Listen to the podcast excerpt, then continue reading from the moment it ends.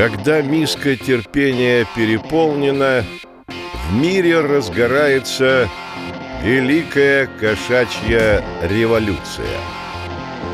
Вы слушаете роман Андрея Горбунова «Великая кошачья революция».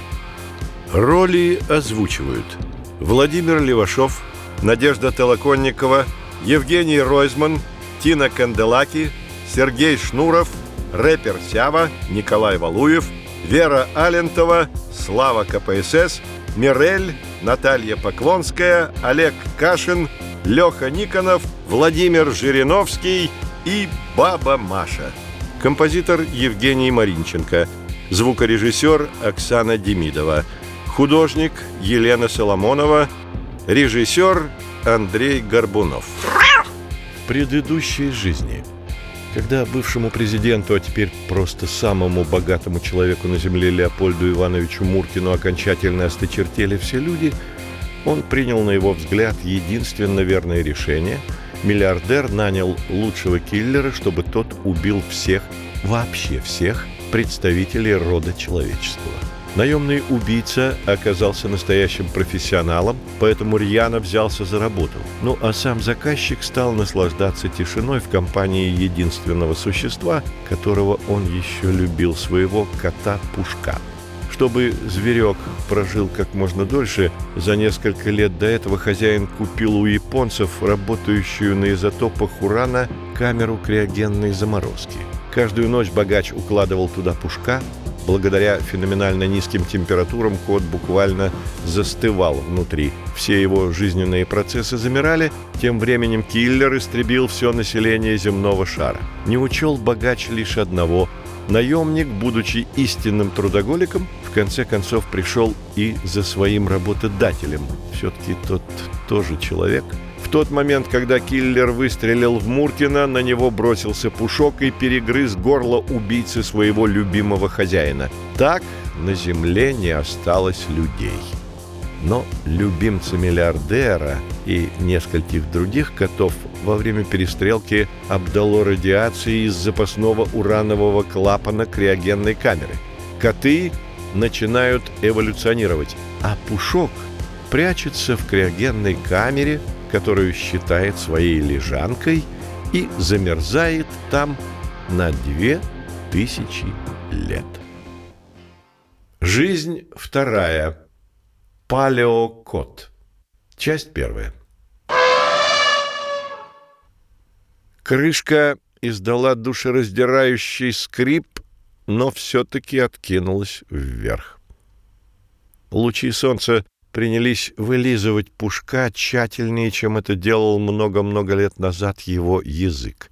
Первым подал признаки жизни левый глаз. Через час его примеру последовал свалявшийся, но до сих пор производящий самые приятные впечатления хвост. Хвост с невероятной силой ударился в чечетку, всем своим видом показывая полнейшее неприятие сложившемуся параличу. Дальше от затянувшегося сна очнулся и правый глаз. Это произошло как раз вовремя, чтобы увидеть упитанного мамонта, сломя голову бегущего мимо криогенной камеры. Следом за обладателем хобота и бивней пронеслось стадо котов с камнями и дубинами в лапах. Пушок интуитивно решил последовать примеру сородичей, но на внутренний посыл откликнулась только задняя правая лапа. К вечеру организм Пушка приготовился умереть от обезвоживания, о чем красноречиво сообщал его высунутый бледно-розовый язык, больше похожий на опавший и пожухлый лист клена. Кот закрыл глаза и обреченно стал вспоминать хозяина. Как тот поил его молоком с ложечки, как выводил гулять у себя на плече, как расчесывал шерсть на пузе, как приятно гладил. Зверек настолько погрузился в свои воспоминания, что уже осязаемо чувствовал, как Леопольд Иванович гладит его. Только обычно тот делал это куда нежнее. Да и руки кормильца на ощупь были гораздо приятнее. Пушок приоткрыл глаза и нервно сглотнул. В его бока упиралось восемь дубинок. Криогенную камеру со всех сторон обступили коты. Они с любопытством изучали находку. Поодаль расположилось еще сорок сородичей. Все вместе они держали отесанный ствол дерева, на который были нанизаны филейные части еще недавно пробегавшего мимо мамонта. «Меня?» — грозно спросил у пушка рыжий кот с рваным правым ухом. «Мяу!» — жалобно выдавил из себя зверек в криогенной камере. «Мяу-мяу!» — сочувственно покачала головой черная кошка с белой грудкой, стоящая за спиной рыжего. «Мяк! Мяк!» Еще жалостливый пролепетал пушок и закашлялся. «Мяк-мяк!» — сменил гнев на милость кот с рваным ухом. Его черная подруга сорвала ярко-желтый цветок и выдавила жидкость из стебля пушку в рот. Затем проделала то же самое еще с двумя растениями. Житель криогенной камеры облизнулся и с благодарностью похлопал кошку по груди. Соки цветов не на шутку взбодрили Пушка. Он напряг все свои мышцы и, наконец, выпрыгнул из камеры. Но далеко уйти ему не удалось. Точнее, ему вообще не удалось уйти. Увидев открывшуюся панораму, Пушок сел как вкопанный. За две тысячи лет заморозки любимец миллиардера забыл многое, но только не главную улицу города по которой обожал прогуливаться хозяин вместе со своим питомцем. Пушок прекрасно помнил невероятно гладкий и чистый асфальт, широченные улицы и, конечно, монументальный небоскреб, способный поразить воображение не только кота, но и мамонта. Теперь же ничего этого не было. От улиц остались даже не разваленные, а какая-то парочка камней. Асфальтом не пахло и вовсе. На земле самым буйным образом произрастала невиданная трава и цветы всех раскрасок и мастей. Пушок, открыв рот, вертел головой из стороны в сторону. Когда шок прошел, он с удивлением обнаружил, что рядом с ним уже никого нет. Кошачье племя двинулось прочь с поляны, причем передвигались звери на задних лапах. Чтобы нагнать своих новых знакомых, Пушок и сам встал на нижние конечности. Он был готов рухнуть в ту же секунду, но земля не ушла из-под подушечек, а передвигаться на двух лапах оказалось гораздо приятнее и естественней, не говоря уже про открывающийся с такой высоты шикарный обзор. Через пару минут зверек уже поравнялся с рваным ухом рыжего кота. Тот снисходительно хмыкнул и предложил разделить с ними временную стоянку. Так Пушок был принят в племя. Часть вторая. Стоянка представляла собой скопище шалашей. Они располагались по всему периметру вместительной поляны. В центре поселения весьма кстати лежал гигантский плоский камень, который кошачье племя использовало в качестве общего стола. На него сородичи побросали уже начавшую синеть мамонтятину. Пушка из всего малообразия интерьера в первую очередь привлекла клетка из прочных веток дуба в самом дальнем углу стоянки. В заперти томился взъерошенный, исхудавший кот. Он, не останавливаясь ни на секунду, метался из одного угла клетки в другую и постоянно что-то бормотал себе под нос. Заинтригованный Пушок, крадущейся походкой, направился прямиком к пленнику. Уже на самых подступах к клетке путь ему перегородила старая знакомая. Черная лапа уперлась бывшему домоседу аккурат в лоб — Другая лапа энергично замахала перед носом пушка. Без каких-либо объяснений черная кошка-зашкварник развернула новопринятого и отправила к остальным соплеменникам разделывать мамонтятину к ужину. Общение определенно не было сильной стороной мохнатого племени, и неудивительно, учитывая, что изъясняться приходилось на палеокошачьем. Впрочем, с развлечениями дела обстояли не лучше — Каждый день с первыми лучами солнца все племя разбирало примитивные орудия труда, как то деревянные дубины и первые подвернувшиеся под лапы камни, и, сбившись в тесное стадо, бежала охотиться на мамонта. Лидером племени в целом и заводилой на охоте, в частности, был рыжий кот с рваным ухом. Он мастерски умел вынюхивать след мамонта и с алмазной точностью делил поровну мамонтятину на всех соплеменников. Стоит ли удивляться, что главная красавица стоянки, которая с первой встречи не шла из усатой головы пушка, с гордостью делила шалаш с рыжим. Остальные коты и кошки ночевали в тех жилищах, которые приглянутся в тот или иной вечер. Так как Пушок не любил тесноту и густонаселенность, он выбрал себе самый непопулярный шалаш, почти впритык к клетке со взъерошенным пленником. Первую неделю в племени любимец Муркина с непривычки так адски уставал на охоте, что, едва переступив порог шалаша, падал без задних лап и его совершенно не тревожило непрекращающееся бормотание заключенного. Но вот организм криогенного засони окреп, Пушок привык к суровому распорядку дня соплеменников, и сон уже не валил кота слаб. Мало того, из-за постоянных мыслей о черной красавице Пушок заработал бессонницу. Теперь по ночам до него все чаще стали доноситься непонятные тирады запертого кота. Говорить или не говорить? Вот в чем вопрос. Я мыслю, следовательно, я кот. И днем и ночью кот ученый...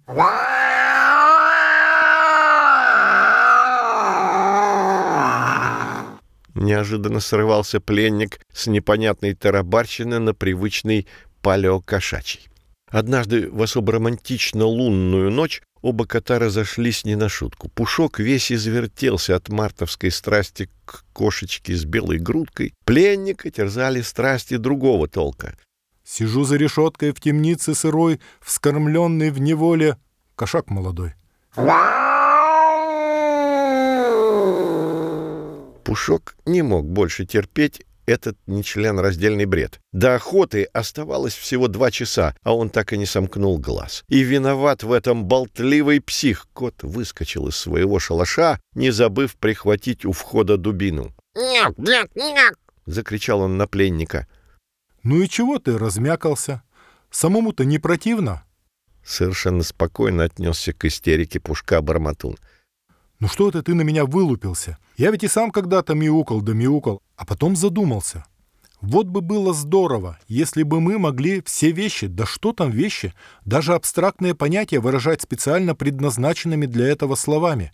Долго я думал, мучительно. И знаешь, само собой как-то в разговорах между всякими мяканьями стали проскакивать мысли интересные. Вот, к примеру, пошло племя на охоту, а я им предлагаю, зачем нам убивать? Этих малохольных мамонтов. Давайте их приручим, пахать на них будем, ездить, ну и забивать по мере необходимости. А эти варвары решили, что духи лесные в меня вселились. Мол, одержим я, ха-ха-ха, одержим. Если я одержим, то умом своим. Разве виноват я, что интеллектом вышел? А они все духи, духи, изыдите, изыдите. Я тут на днях вот что подумал. Предположим, что все лесные духи мертвы. Значит ли это, что коты вольны делать все, что заблагорассудится? Пушок не дослушал сумасшедшего пленника и, сломя голову, понесся в свой шалаш. Он и сам до конца не понял, что напугало его больше. Странные звуки, которые издавал пленник, или то, что Пушок сам стал понимать смысл этих звуков. Но забиться под травяную подстилку в ставшем уже родным шалаше не удалось. Жилище рваного уха зашуршало, а через мгновение оттуда вылез сам вожак — верный признак того, что пора точить когти и собираться в путь-дорогу. Сбитый с толку Пушок с радостью бы взял на сегодня больничный и хорошенько подумал о тарабарском разговоре, но, увы, кошачье племя ничего не слышало о больничных, и всякий, не желающий идти на охоту, автоматически добавлялся в вечернее меню в качестве затравки перед мамонтятиной. Рыжий лидер потянулся, умылся языком и, наконец, заметил пушка в нерешительности застывшего на пороге своего шалаша. «Мяу-мяу», — участливо поинтересовался вожак. «Нормально, нормально». Начал было пушок, но тут же судорожно сжал передними лапами рот. Мяу-мяу. Махнул лапой рыжий, что с палеокошачьего можно вольно перевести как «будь здоров». Рваное ухо рваного уха почти совсем не слышало, поэтому вожак решил, что его новый соплеменник всего-навсего несуразно чихнул. Через полчаса племя в бесчисленный раз отправилось охотиться на мамонта. Едва последний добытчик скрылся за горизонтом, ученый кот принялся грызть клетку, точнее, догрызать. Этому занятию он предавался ежедневно с тех пор, как варвары-соплеменники его сюда посадили. Пара десятков особо остервенелых прикусов, и ход на свободу был готов. Чем заняться метущемуся разуму в столь темные времена? — вопрошал себя кот. Ответ, однако, пришел не из его могучего мозга. Далеко в лесу кто-то истошно замяукал. Ох, опять это племя молодое неразумное вляпалось в неприятности. Вздохнул ученый кот и побежал на крики. Часть третья.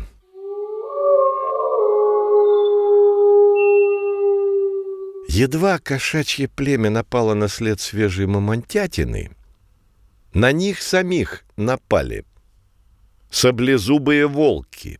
Главная опасность для котов в этих краях. Кошачье племя даже не пыталось давать им отпор, это было бесполезно. Они были гораздо больше котов, проворнее, а самое главное — опасней. Пока кот замахивался на волка дубиной, тот уже рвал его в клочья. А от кошачьих камней волки уворачивались так молниеносно, будто это были не смертоносные орудия класса гроза мамонтов, а бабочка, которая не спеша пикирует на цветок.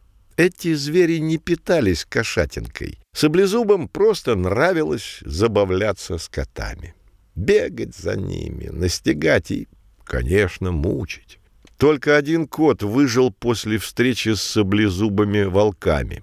В результате ему порвали ухо, а его родителей замучили насмерть. С тех пор рыжий рваное ухо не только панически боялся саблезубых убийц, но и мастерски научился избегать встречи с ними. Вожак чувствовал их приближение за километр и всегда вовремя командовал своим соплеменникам сворачивать с тропы. Но сегодня нос рваного уха дал маху. И все кошачье племя оказалось в саблезубой мясорубке. Пятеро волков свирепствовали как никогда. В воздухе стало нечем дышать от кошачьей шерсти. Пушок уже собрался рвать когти в чащу леса, но в тот момент, когда он поравнялся с таким же удирающим рваным ухом, вожак неожиданно толкнул его — на перекошенной от ужаса рыжей морде ясно читалась мысль «Ничего личного, новичок, пока саблезубые лакомятся тобой, я спасусь». Возмущенный Пушок выпустил когти и хотел хорошенько зацепить обидчика, но промахнулся. Лапа ударила по лежавшему на земле камню. Новичок сам не понял как, но высек когтями искру. Ветер мигом подхватил огонек и отправил его прямиком на спину улепетывающему рваному уху. Через пару мгновений шерсть вожака пылала, а тот с воплями продолжал бежать, пока не врезался в зазевавшегося саблезубого. Огненная лихорадка молниеносно передалась и волку. Уважаемый, Скорее хватай ветку и поджигай ее. Пора, наконец, дать отпор этим саблезубым тварям. Справа от пушка раздался голос запыхавшегося ученого кота. «Что? Что это было?» Беляка шалело смотрел на догорающего рваного уха. «Это было гениально!» Сознанием дела заявил умник, поджигая палку от угольков. «Как жаль, что сам я до этого не додумался. Ты когтем высек искру из камня». Ученый кот с горящим факелом наперевес бросился на оставшихся саблезубых. История умалчивает, чего волки испугались больше — огня или этого незамолкающего ни на секунду всклокоченного зверька, но факт остается фактом. Хищники предпочли ретироваться с поля боя. Когда Пушок наконец пришел в себя, вокруг него стояли соплеменники — они взад-вперед переводили взгляд с беляка на тлеющего рваного уха. Новичок зажмурился в ожидании страшной мести от остатков племени. Он представил, как десятки лап кидают в него самые большие булыжники, но кары не последовало. Все коты стояли перед Пушком на четырех лапах. Даже черная красавица и та отдавала ему почести. Ты добыл огонь! Резюмировал общий восторг ученый кот. Черная кошка подошла к Пушку и нежно лизнула его в покрытую сажей щеку. «Но ведь я только что сжег вашего лидера», — выдохнул Пушок. Мяу-мяу. Махнула лапой красотка, что вольно можно перевести с палеокошачьего как А он мне никогда особо не нравился. В следующую секунду она уже облизывала вторую щеку Пушка. Часть четвертая. Когда племя предложило первооткрывателю огня стать их новым вожаком, тот не стал долго думать. Пушку определенно нравились почести, которые шли в комплекте со званием лидера. А больше всего на его новом посту коту нравилось внимание черной красавицы. Впрочем, Беляк занимался не только делами сердечными. Первым делом он амнистировал ученого кота — а тот, в свою очередь, пользуясь дружбой с вожаком, пролоббировал алфавит и богатую речь вместо скудного палеокошачьего мяуканья. Но языковые реформы очень быстро отошли на десятый план. День ото дня погода шептала все тише. Поначалу Пушок думал, что по утрам его хвост мерзнет исключительно из-за волнения. Все-таки он недавно стал вожаком племени. Когда черная красавица покрылась инеем, Пушок начал догадываться, что дело дрянь. Когда же замолк ученый кот, от холода у него клык на клык не попадал, вождь понял окончательно дело труба. Он все так же продолжал водить свое племя на охоту, но из-за треклятого похолодания шерсть мамонтов заледенела, и дубинки с камнями попросту отскакивали от их боков. Конечно, лед можно было растопить факелами, но пока соплеменники пытались это сделать, мамонт преспокойно убегал прочь. Чтобы хоть как-то греться, племя развело гигантский костер на общем каменном столе. Все равно уже неделю, как тот стоял без еды. Пламя поддерживалось круглосуточно, и многие коты для лучшего согрева перетащили свои шалаши поближе к огню. Среди котов пополз ропот, мол, был у нас рваное ухо и бед не знали, а теперь лесные духи карают нас холодами за то, что мы крадем их огонь. И сколько бы ученый кот не предлагал предположить, что лесные духи мертвы, ропот становился все громче.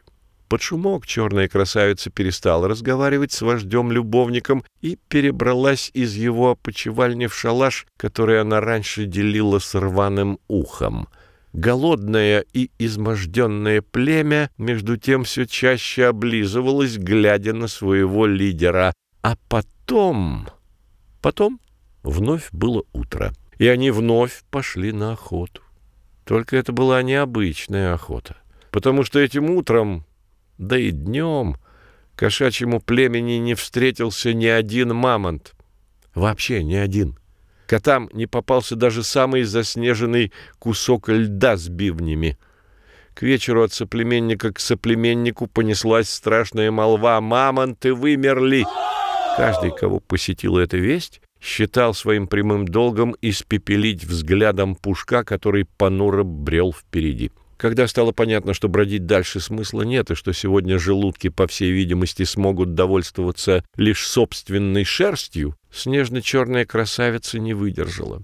Довольно, Пушок, хватит. Никудышный из тебя вожак. Племя жрать хочет, а что же ты? Даже тощего мамонтенка найти не можешь. А как же я? Ты обо мне подумал? Вчера я заиндивела вся, а сегодня у меня от голода сломался коготь. Это ужасно. А ну-ка, коты, вяжите его на вертел. Будет сегодня у нас ужин. Племя одобрительно загудело. А я против. Стуча клыками, одиноко возразил ученый кот. Это по меньшей мере негуманно. Отлично! У нас намечается добавка. Тут же сориентировалась черное бестия и щелкнула когтями. Свяжите ученого кота. Ой, ну вот я еще один коготь сломала. И зачем я научил ее разговаривать? Вздохнул ученый кот, болтаясь рядом с пушком на деревянном вертеле. Тем не менее, на стоянку мятежное племя возвращалось мрачнее тучи. Два тощих кота не тянули даже на полдник, не говоря уже о бесперспективности завтрашнего дня. На подступах к поляне забот добавили навострившиеся уши сапушки, доносилось выразительное сопение. Открывшийся через несколько минут пейзаж поверг котов в шок. Вся стоянка была заполнена десятками мамонтов. Они расселись неровными рядками вокруг костра и грелись. Хвост кострового тишки выглядывал из-под выдающегося зада одного из незваных гостей. У огня шерсть ушастых животных оттаяла и приятно развивалась на ветру. Безобидные мамонты дремали. Обалдевшие от нечаянной радости коты мигом развязали пушка. В их глазах вновь светилась преданность по гроб жизни или последующий кризис. Черная красавица выпорхнула из-за спин соплеменников. Но ты же понимаешь, дорогой, временное помешательство на почве страшного голода. Проворковала кошка, взъерошила пушку хохолок и лично развязала ученого кота. Последний лишь выдохнул. Однако... Пушок также не стал растекаться мыслью по древу и лаконично рявкнул. «Приятного аппетита!» Оголодавшее племя ринулось на тепленькую мамонтятину. Никогда еще сородичи не действовали так энергично и слаженно. Мало кому из хоботоносных посчастливилось в тот вечер выбраться с поляны. Впрочем, они особо и не рвались.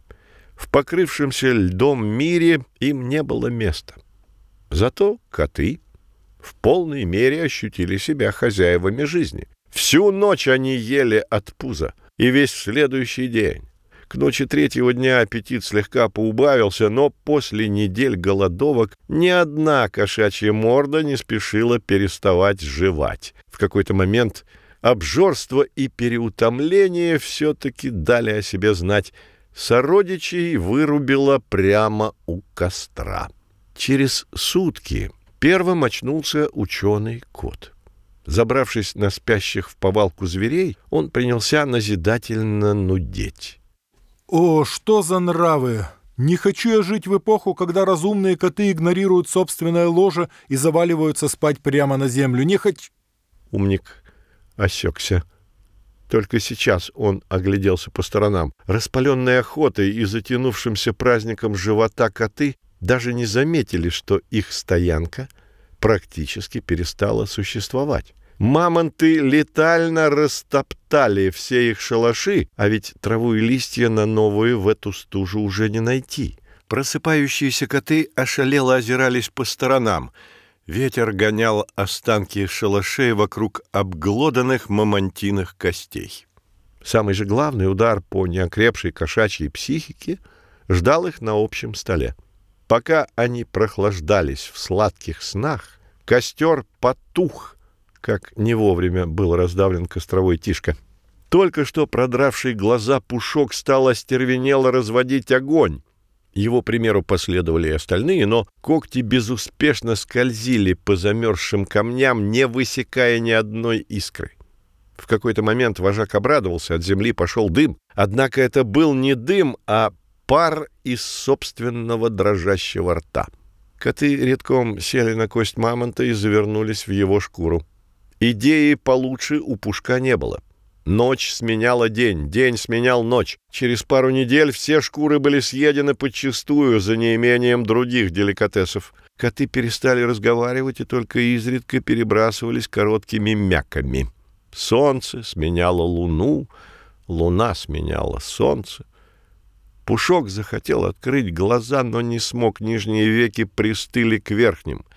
Да, на моей ночной лежанке, на которой меня постоянно сковывало холодом в хозяйском доме, и то сейчас теплее, — дрожа думал Беляк. И тут его осенило. Глаза распахнулись сами собой. «Коты, просыпайтесь.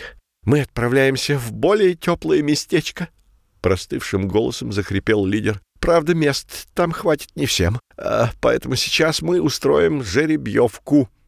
Но лотерея не понадобилась. Замерзшие соплеменники уже не подавали признаков жизни. Пушок бросился к припорошенной снегом любовнице. На ее ресницах серебром переливался иней. Узконосая мордочка стала еще выразительней.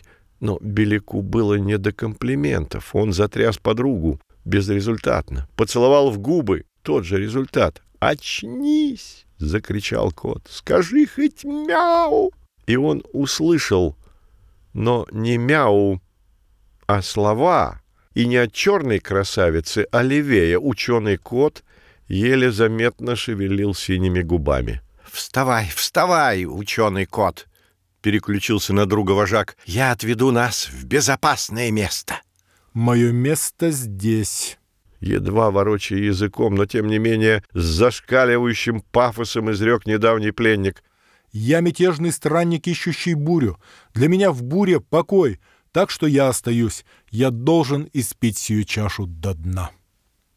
«Ну, тогда хотя бы помоги мне дотащить черную красавицу до моей старой ночной лежанки. В ней сейчас теплее, вдруг там она очнется!» С отчаянием в голосе прохрипел Пушок. Это, пожалуй, можно. — кивнул ученый кот. Только подыши на меня сперва. Дай моим суставчикам чуть-чуть прогреться.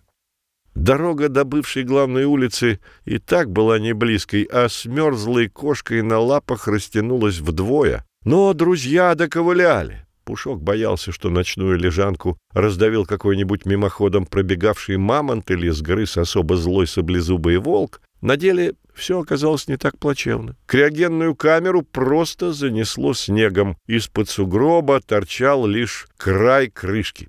Котам понадобилось несколько часов, чтобы откопать агрегат и выгрести из него весь снег. Затем Пушок и ученый кот закинули мерзлую красавицу внутрь. «Не глупи, умник, давай залезай внутрь, там хотя бы ветра нет!» — прикрикнул на сородича Пушок. «Нет, друг, это твой путь, а мой...» Ученый кот сосредоточенно посмотрел в холодную даль. «Держи лапы в тепле, а усатую голову в холоде». Не говоря больше ни слова, он развернулся и быстрым шагом направился к линии горизонта. Пушок хмыкнул, махнул хвостом и запрыгнул в криогенную камеру — Всеми когтями всех четырех лап кот вцепился в обивку внутренней стороны крышки, та надсадно заскрипела и захлопнулась. Нельзя сказать, что внутри ночной лежанки было хоть немного теплее, чем снаружи, а из-за того, что рядом лежала пушистая ледышка, пушку стало еще холоднее. Чтобы хоть как-то справиться с отчаянием, кот провалился в сон. А за стенами криогенной камеры тем временем разыгрался настоящий снежный ураган. Ветер был такой сильный, что без особых усилий сдвинул криогенную камеру с места. Серебряный ящик как по маслу заскользил вниз по ледяному склону, в конце пути агрегат ждал развесистый дуб. От столкновения с камерой дерево завалилось на таймер криогенной заморозки. Ветки, сами о том не подозревая, вывели на клавишах десять тысяч лет.